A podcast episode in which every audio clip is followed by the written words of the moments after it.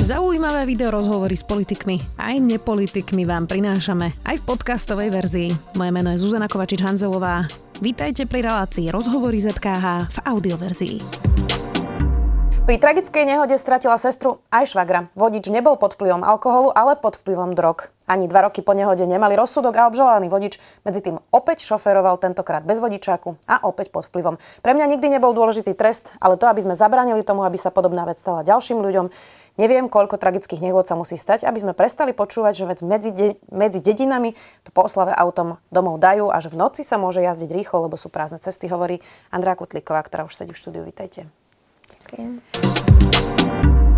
Čo ste si hovorili, keď ste videli tú tragickú nehodu teraz na Zochovej? Mňa to šialene dostalo. Bola som z toho až taká prekvapená, že napriek tomu, že nejakou podobnou vecou sme si pred nejakým časom prešli my, tak ako keby, že som obrnená, by som si povedala. Ja som si to tak nad ránom prečítala, ja som absolútne nevedela zaspať. Celý deň som nad tým veľmi intenzívne rozmýšľala. Že ste si vlastne vedeli predstaviť, čo teraz prežívajú tie rodiny. Presne, aj to, že to bolo aj medializované intenzívne, že aj to má určitú takú, akože čím si musia prechádzať a plus, keď som si predstavila to, čo ich vlastne ešte len všetko čaká. Mm, preberieme to presne. Mm, čo by ste teraz tak akutne poradili tým ľuďom možno z vašej skúsenosti a potom preberieme aj tie konkrétne kroky pri tých procesoch, ale teraz v tej prvej fáze toho šoku možno. Uh-huh.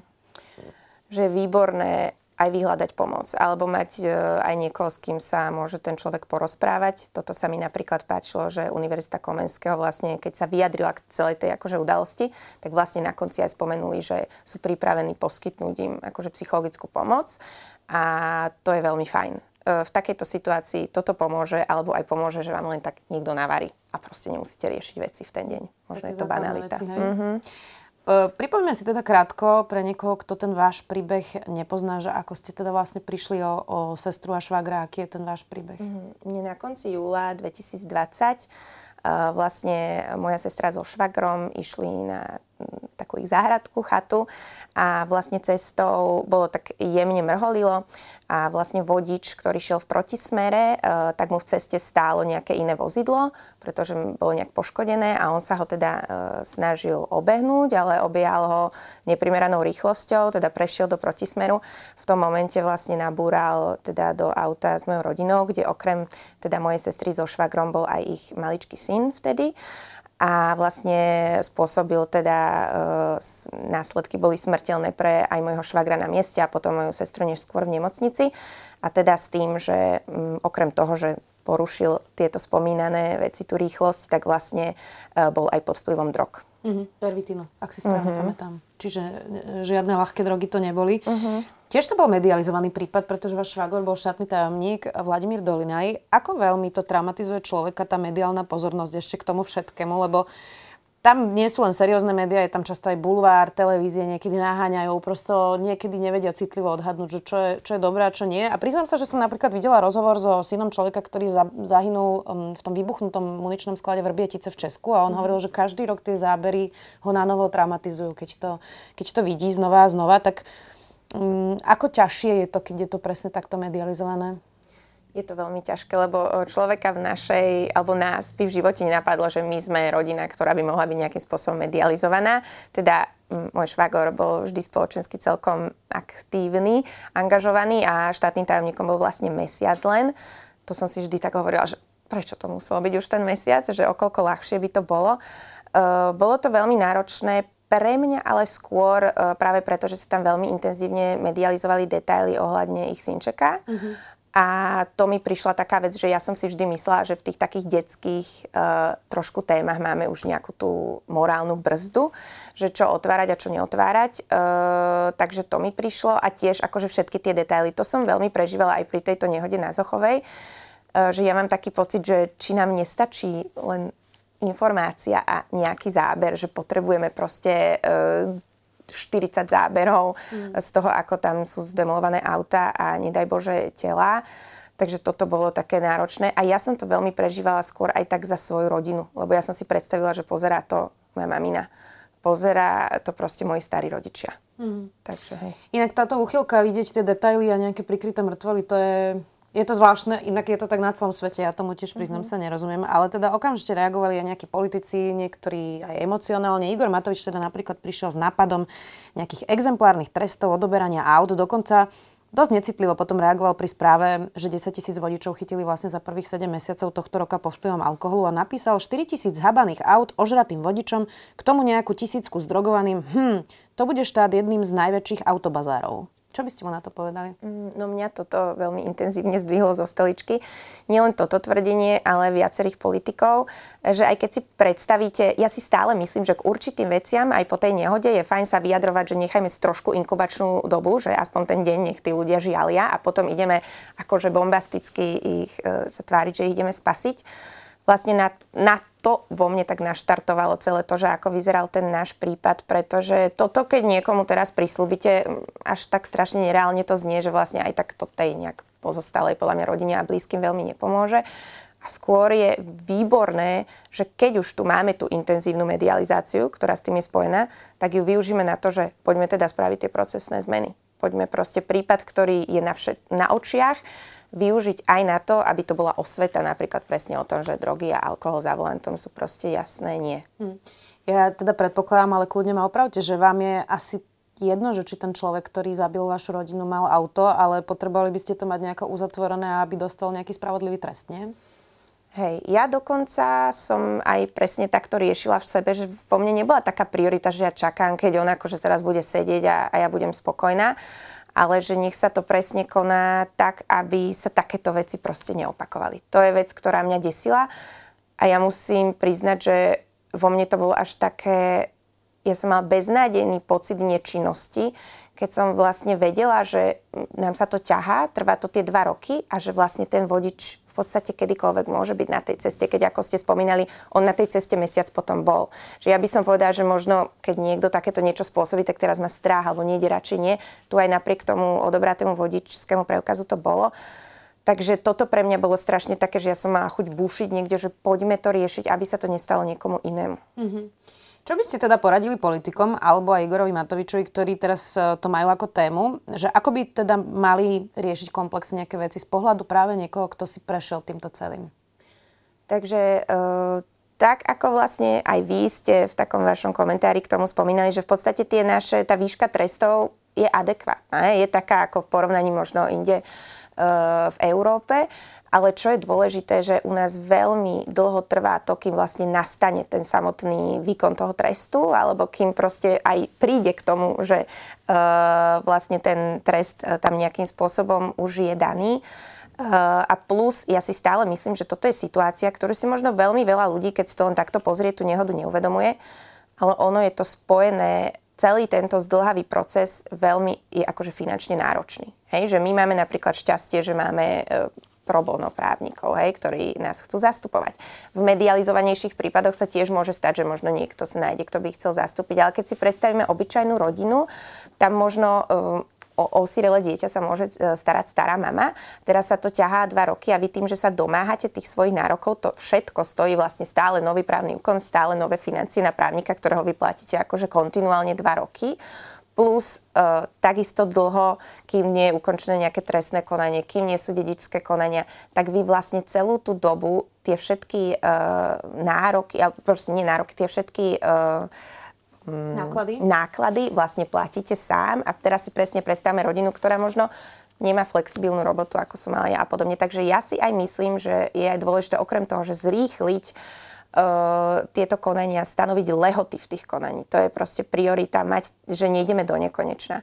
Uh, ja len spomeniem taký príklad, že my sme napríklad pomerne rýchlo u prvého vyšetrovateľa, lebo bol z neznámych dôvodov vymenený, tak prvý vyšetrovateľ bol celkom taký, že flexibilný, rýchly, že ten posudok uh, týkajúci sa drog sme mali veľmi rýchlo, ani do mesiaca to bolo hotové. A potom on dal vypracovať vlastne teda takú žiadosť o posudok, aby sa vlastne zistilo, že to množstvo tých drog, do akej miery ovplyvňuje vlastne schopnosť e, riadiť vozidlo a to trvalo, že 10 mesiacov. Mm-hmm. Hej? A keď si zoberieme, že to je 10 mesiacov úplne zbytočnej veci, ktorú vieme mať uzavretú, tak e, podľa mňa tie lehoty by v tomto veľmi intenzívne do, e, pomohli. Ale ja si osobne myslím, že aj peňažné tresty. V akom zmysle? Mm, že ja si myslím, že keď niekto spôsobí nehodu presne tak, že ja aj musím povedať, že ja som ani nebola od prvého momentu, keď som sa o tom dozvedela nejakým spôsobom nahnevaná na toho vodiča, alebo že nemala som nejakú nenávisť, lebo ja som si uvedomila, že aj ja som bola pomerne začiatočnícky vodič, môže sa stať hoci kedy, sú veci, ktoré proste sa stanú, ale som si povedala, že ak to bude niečo, že si ten človek tomu naozaj že zámerne dopomohol, tak budem nekompromisná. A toto je presne situácia, že ak sú to takéto veci, že človek usmrtí, pretože použil alkohol, proste porušil nejaké pravidlá alebo presne mal v sebe drogy, tak ja si myslím, že je aj na mieste, že napríklad ten človek aj musí zaplatiť akože pomerne vysokú sumu, a ak si ideme... tým kompenzuje vlastne tie náklady, ktoré tá rodina má. Áno, a nech kľudne sa to aj rozdeli, nech časť tej sumy ide, ja neviem, štátu za to, že on porušil nejaké pravidla a teraz toto sa proste tu dá, ale ja si myslím, že má byť, ja si myslím, že pre Slovákov je demotivačné, uh, teda je to také vlastne motivačné v tom, že boja sa o peniaze, tak možno aj zaplatiť mm. je mhm. pre nich veľká vec. Uh, vy ste súdu napísali aj taký veľmi slušný, ale, ale rázny list, kde ste písali tú frustráciu z toho, ako dlho to trvá, že sa teda odkladalo pojednávanie pre nejaké chyby súdu a potom aj preto, že advokátka toho muža, ktorý zabil vašu rodinu, išla na lyžovačku. Mm-hmm. Ako ste vtedy dostali odpoveď? A pýtam sa preto, že chyby sa môžu stať a aj niekto môže ísť na dovolenku, ja tomu zase ako pragmaticky rozumiem, ale že či sú tie súdy aspoň citlivé a ľudské v tej komunikácii?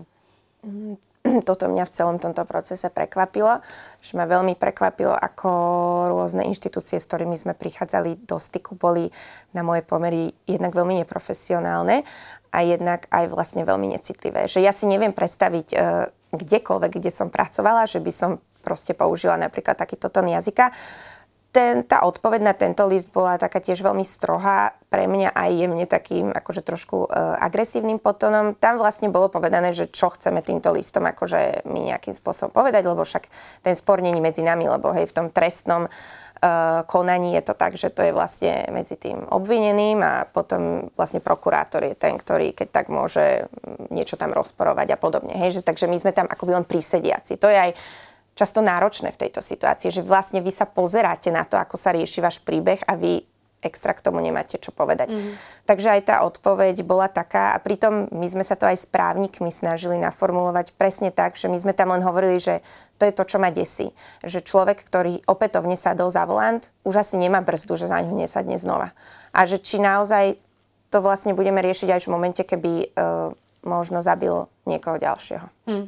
Veľmi veľa inak ľudí teraz v tom hneve, v nejakom afekte a smutku žiada pre toho šoféra, ktorý zabil tých piatich ľudí na zastávke 20 e, rokov, do živote. Všetci teraz vykrikujú o trestoch, že čo je málo, čo je veľa. E, a je to teda taká pomerne emotívna debata. Mm, tak mám takú veľmi osobnú otázku, ak nechcete, neodpovedajte, ale dá sa odpustiť niekomu takáto vec?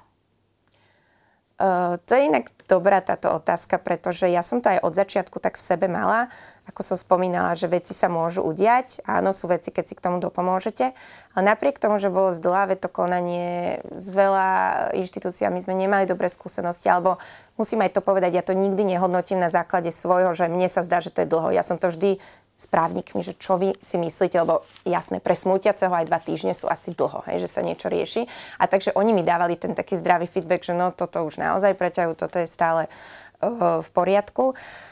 Ale čo som pri tomto vlastne mala, teraz som trošku uh, si ušla. Áno.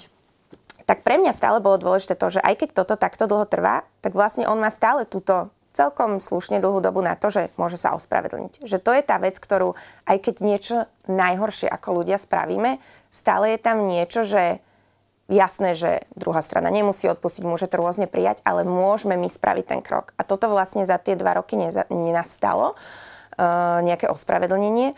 A potom to nastalo vlastne až na súde, po teda takmer dvoch rokoch. A mne to došlo až tak teatrálne trápne, že vlastne tam som si vravela, že mne až bolo zasa opäť ľúto mojej rodiny, ktorá toho je svetkom.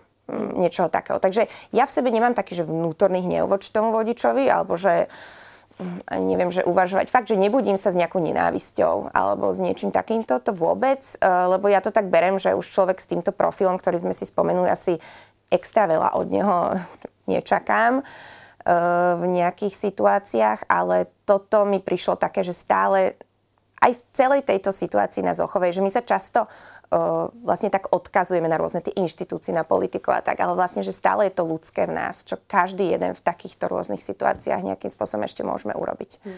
Ja som nad tým preto aj rozmýšľala, lebo m, napríklad v 2006 bola masová strelba v USA, kde taký 32-ročný otec troch detí e, mal nejaký proste skrat psychotický a mm. prišiel do školy, kde zviazal 10 amižských malých dievčat, ktoré boli od 6, 6 do 13 rokov a všetkých zastrelil, potom zastrelil aj seba.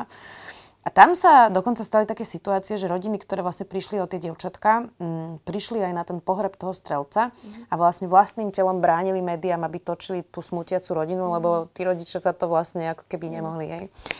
Uh, a pre mnohých ľudí toto je veľmi nepochopiteľné, lebo tá bolesť vlastne je často neznesiteľná.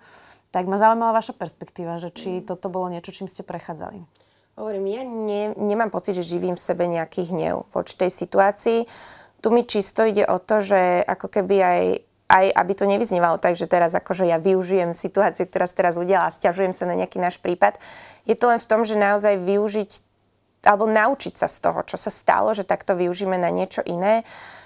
Ale rozumiem aj tomuto. Ja si myslím, že každý si prechádza takými e, rôznymi štádiami v tom smutku. Ja sa celkom aj odtedy tak viac venujem aj téme traumy a smutku aj vlastne v takej organizácii, ktorá sa celkom venuje tejto podpore ľudí, akože takých smutiacich, alebo ktorí majú napríklad zomierajúcich rodinných príslušníkov, alebo ktorí im zomreli, tak som si aj prešla práve takým kurzom o tom, že vlastne taká podpora niekomu inému, kto si takouto situáciou prechádza.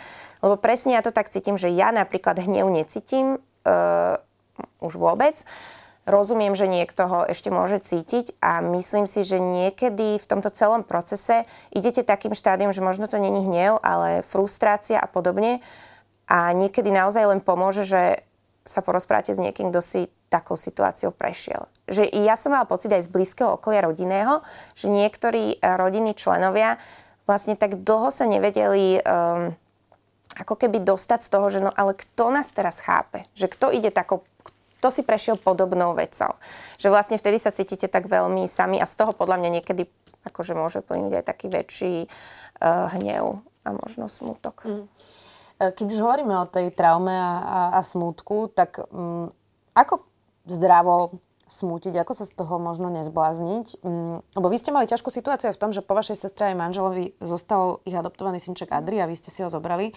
Eh, k sebe. Mnohí rodičia vlastne chránia deti tak prirodzene nevedome od napríklad smutenia a pohrebu a nezoberú ich ani na pohreb, pretože veď deti sú ešte malé, nerozumejú tomu, ale deti rozumejú tomu, že mm. tiež je nejaká strata samozrejme na nejakej svojej úrovni, eh, na nejakom svojom leveli. Možno tieto rodiny tiež majú súrodencov tých mladých ľudí, ktorí zomreli. Tak čo by ste im poradili, ako ste to riešili vy rozprávať alebo nerozprávať napríklad s deťmi o takýchto veciach? Na toto som hneď myslela, keď sa táto celá situácia stala, stala že vlastne aký veľký aparát ľudí to ovplyvní. Uh, ja som odvždy bola úplne, že antirodinný člen, ktorý sa bavil o smrtných témach, posmrtných akýchkoľvek spojených so smrťou, pohrebom a podobne. Že to nechceli ja som neznášala, keď to mm. otvorili a teraz, že sa o to nechcem baviť a že a toto takto urobte a tak.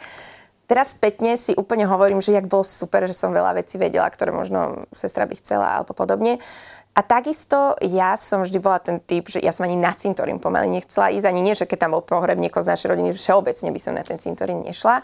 A aj takto riešiť, že zobrať dieťa na pohreb. Uh, a toto je zasa vec, že ja som veľmi rada že som aj mala ten luxus, že som si, alebo luxus, tú vedomosť, že som vedela, že aké organizácie s tým môžu pomôcť a poradiť sa s nimi, lebo ja som naozaj vlastne nevedela v tej situácii, že čo ako riešiť a ja som hneď uh, od snáď od nehody vlastne kontaktovala aj občianske združenie Návrat, ktoré teda sa venuje adoptovaným deťom.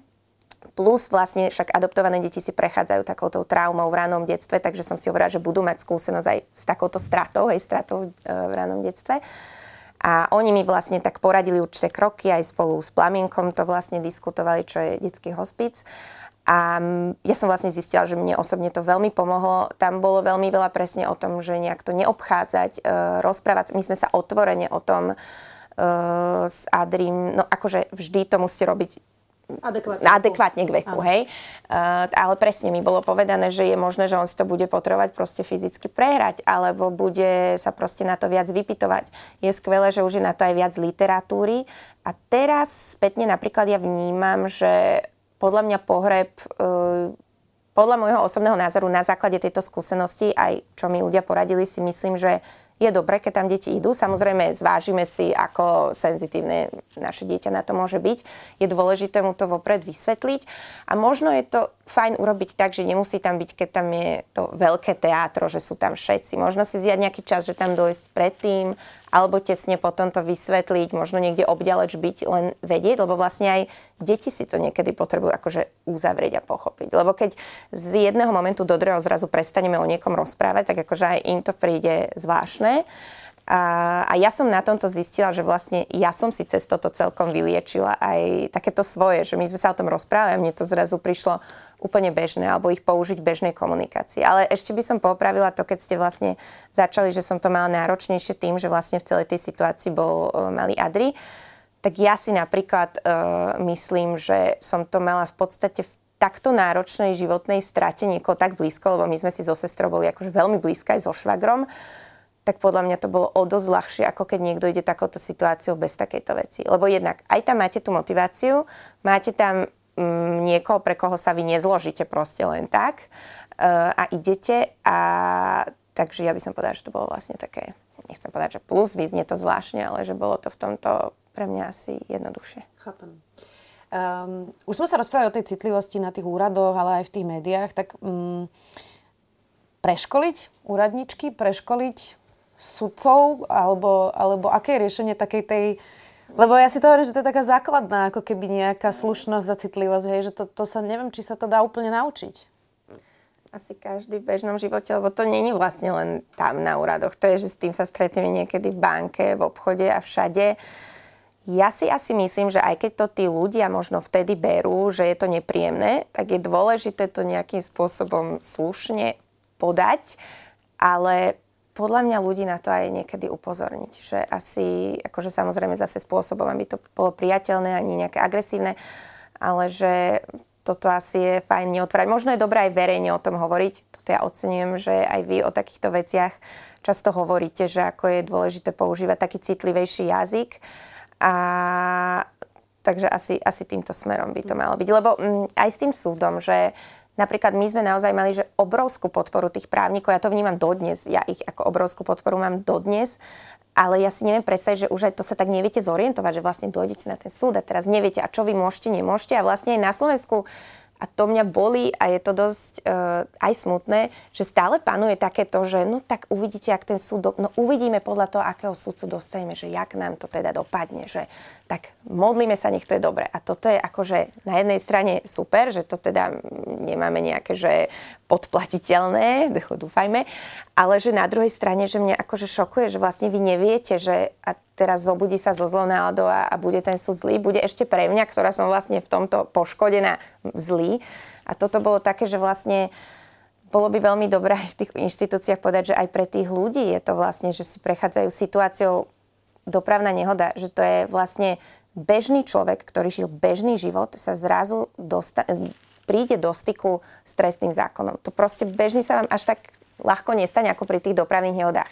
A to sú pre človeka úplne nové skúsenosti. Hm. Inak tá právna istota je veľmi dôležitá a nemalo by to byť, že ako sa ktorý súdca zobudí. Hm. Samozrejme, to je súčasť toho problému uh, súdnictva.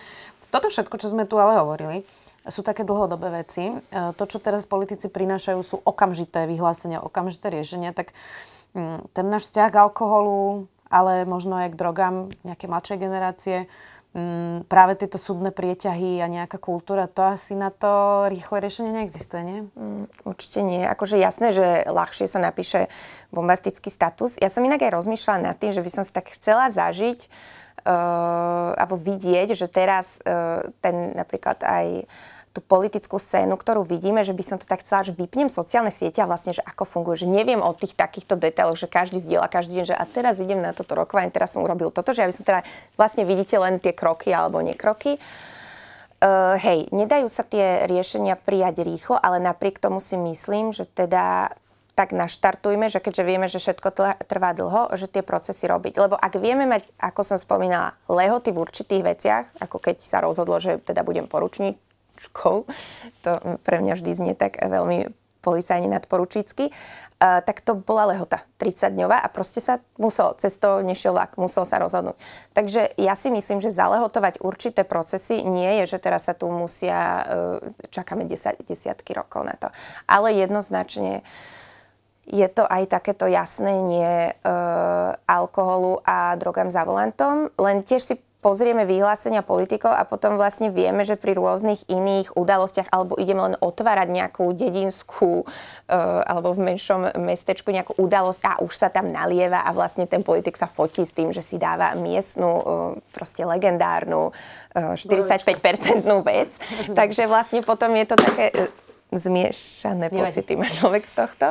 Nevadí, pána to tu všetkým. Uh, záverečná otázka, Andrea. Uh, ja viem, že ono to boli zrejme stále, ale ten čas ako veľa vecí trochu zahojí alebo nejako zacelí, tak pre tých ľudí, ktorí prechádzajú teraz tou, touto bolesťou a týmto zážitkom, um, tak uh, keby ste im mali teraz povedať, takže do budúcna, či to bude ľahšie? Mm. Je to také zvláštne, lebo ja mám pocit, že veľmi dlho mi hlavu zamestnávali práve všetky tie byrokratické obštrukcie potom som si uvedomila, že som taký čas na smútenie mala vlastne až neskôr, že možno keď človek, lebo to sa tak zvykne povedať, že po roku už proste bude to ľahšie. Ja som si vtedy vlastne povedala, že po roku možno ja som si to tak vnútorne sama začala liečiť. Takže je to veľmi, veľmi individuálne. Ja strašne dúfam, že budú mm, aj keby možno nemali ten menší smutok, ale budú mať minimálne taký ten pocit podpory a okolia od ľudí aj spoločnosti, nebudú mať pocit nespravodlivosti, lebo to niekedy vlastne prispieva k tomu, že potom aj ten smutok je väčší a ten smutok sa vlastne mení hne- v hnev.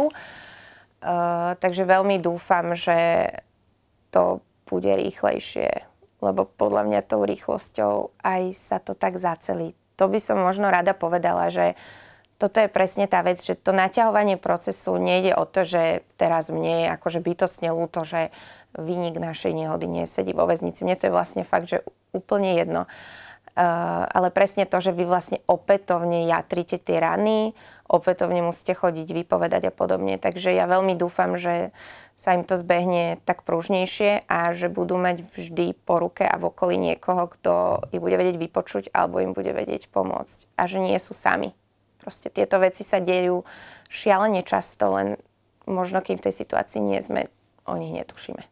Ďakujem veľmi pekne, že hovoríte o takýchto ťažkých a bolestivých veciach. Andrá Kutlíková, ďakujem. Hmm. Počúvali ste podcastovú verziu relácie Rozhovory ZKH. Už tradične nás nájdete na streamovacích službách, vo vašich domácich asistentoch, na Sme.sk, v sekcii Sme video a samozrejme aj na našom YouTube kanáli Denníka Sme. Ďakujeme. Strácate sa v množstve slovenských či zahraničných podcastov a premýšľate, ktoré skutočne stoja za váš čas? Pomôžeme vám. Pripravili sme pre vás podcastový výber denníka Sme, v ktorom zverejňujeme zaujímavé slovenské podcasty a minisérie a hovoríme aj o našich typoch, ktoré by vám z podcastového sveta nemali ujsť. Začnite odoberať feed Sme výber vo vašej obľúbenej podcastovej aplikácii a majte kvalitný podcast vždy po ruke.